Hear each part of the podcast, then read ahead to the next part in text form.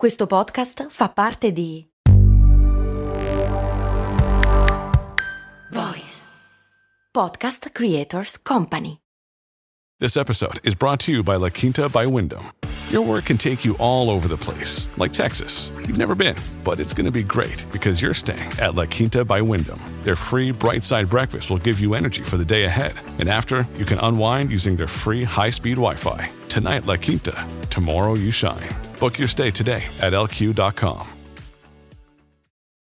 Quando vogliamo raggiungere un obiettivo, vogliamo attuare un cambiamento nella nostra vita, solitamente ci attiviamo nel cercare di colmare le nostre lacune, di ottenere ciò che manca, invece di fermarci un attimo e vedere cosa è già presente.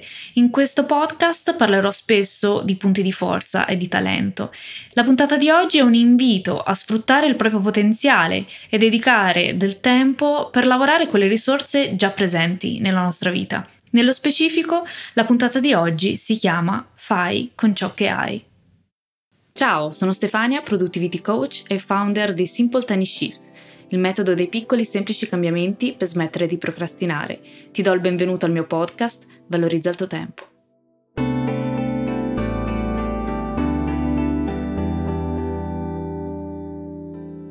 Parto subito con una storia che ho letto qualche tempo fa in, una, in, un articolo di Riccardo Luna, la storia del concerto di Cologne del 1975 di Keith Jarrett. Keith Jarrett era un pianista e a quel tempo aveva 29 anni ed era già molto famoso. Quando arrivò a Cologne per il suo tour come solista, per il soundcheck, le prove del suono prima del concerto, trovò un pianoforte diverso rispetto a quello che aveva richiesto, ma non solo era diverso, aveva anche dei problemi di accordatura i pedali non erano del tutto funzionanti, era più piccolo, quindi in, quel, in, quei giorni lì, tra l'altro, non si sentiva neanche tanto bene, aveva avuto mal di schiena, insomma, era un po' frustrato. Quindi, niente, decise di non suonare e fece per andarsene. L'organizzatrice, allora diciannovenne, lo supplicò di, di suonare perché quel concerto era molto importante per lei, era, eh, aveva messo tanto impegno e poi eh, diciamo che era importante anche per la sua carriera come organizzatrice di concerti. E a quanto pare Keith Jarrett se suonò quella sera fu proprio grazie all'insistenza eh, dell'organizzatrice. Quando fu il momento di suonare, che Jared suonò in maniera, dicono, straordinaria. Come dice Luna nel suo articolo, ci mise un'energia e un'intensità mai viste. Forse per ovviare ai problemi tecnici del piano, ci mise più passione, più intensità. Quel concerto fu registrato ed è anche diventato un album e poi un capolavoro. Questa storia ci è un po' di spunto, no? Quante volte pensiamo di non poter dare il meglio di noi perché non abbiamo ancora gli strumenti giusti o non ci sono ancora le condizioni adatte? Come sarebbe se invece di preoccuparci solo di creare le condizioni giuste e di recuperare ciò che manca, investissimo le nostre energie facendo ciò con ciò che abbiamo? Attenzione, non sto dicendo di non voler cambiare il contesto o di, eh, voler, o di non sopperire alle nostre mancanze. Eh, questa è una strada e dobbiamo attivarci verso il cambiamento e verso il miglioramento continuo. Sto dicendo di non usare il ciò che ci manca come scusa. Sto dicendo di prendere consapevolezza di ciò che invece è presente già ed agire sfruttando tutte le risorse attualmente disponibili. Ci sarà sempre qualcosa che manca, qualcosa che è migliorabile ed è giusto voler agire in questo senso, ma quando diventa una scusa per procrastinare, beh, direi che non va bene. È come se dovessimo procedere su due binari, no? cercare di migliorare la nostra condizione e allo stesso tempo sfruttare il nostro potenziale e le risorse che abbiamo oggi. Se Keith Jarrett se ne fosse andato quella sera, non avrebbe regalato alla storia della musica un capolavoro. Anche se il pianoforte era più piccolo, scordato e con i pedali malfunzionanti, ha fatto del suo meglio e anzi ha creato qualcosa di unico. Non sapremo mai se avrebbe suonato con la stessa passione e intensità se il pianoforte fosse stato perfetto. In questa puntata vorrei portare alla tua attenzione due concetti importanti. Il primo, come abbiamo già visto, dà il meglio di te con ciò che hai, con ciò che sai già fare. Il secondo è iniziare a introdurre il concetto dei punti di forza, che vedremo anche nelle prossime puntate. Cosa vuol dire fare con ciò che abbiamo? Che cosa abbiamo già? Una risorsa che abbiamo ma che spesso sottovalutiamo sono appunto i nostri punti di forza. Culturalmente ci concentriamo sulle debolezze invece che sui nostri punti di forza, così tanto addirittura da non saperli nemmeno riconoscere. Li sottovalutiamo spesso perché non ne siamo consapevoli, li abbiamo ma non li riconosciamo come tali e non sapendo che sono strumenti potenti del nostro arsenale non li utilizziamo. Quindi ancora prima di usarli dobbiamo certamente saperli riconoscere.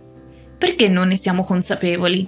La naturalezza con cui facciamo una certa attività ci fa pensare che sia innata a tutti, ma così non è. Tale consapevolezza è il primo punto di svolta.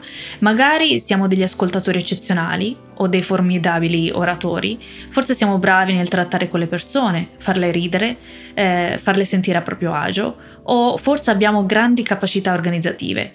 Molto spesso ci concentriamo costantemente sulle nostre debolezze e eh, quando siamo bravi in qualcosa non, non ci prestiamo molta attenzione o non ne diamo il giusto valore.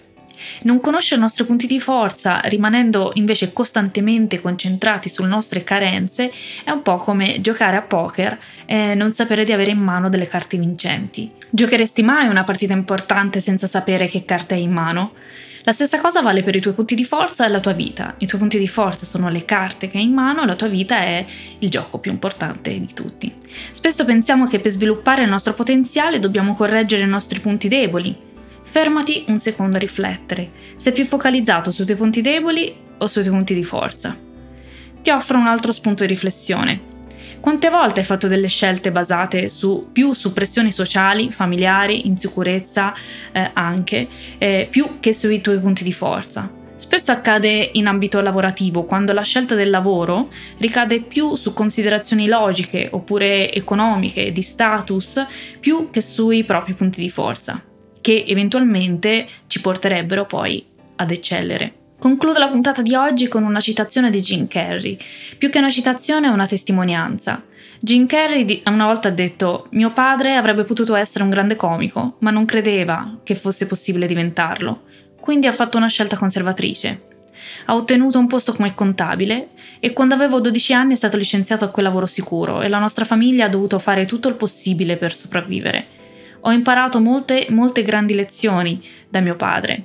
Non ultimo questo puoi fallire in ciò che non vuoi, quindi potresti anche correre il rischio di fare ciò che ami.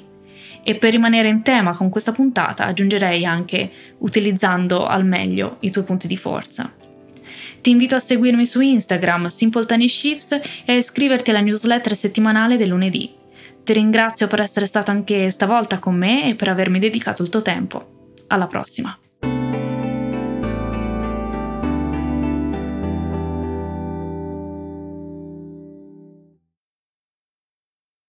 Vacanze in Sicilia o in Sardegna. Con i traghetti GNV viaggi in relax, porti tutto quello che vuoi e ottieni super vantaggi. Col nuovo programma Fedeltà MyGNV accumuli punti viaggiando, ricevi un cashback del 20% e tanti sconti a bordo. Non c'è modo più conveniente per andare in vacanza. Scopri i dettagli su gnv.it.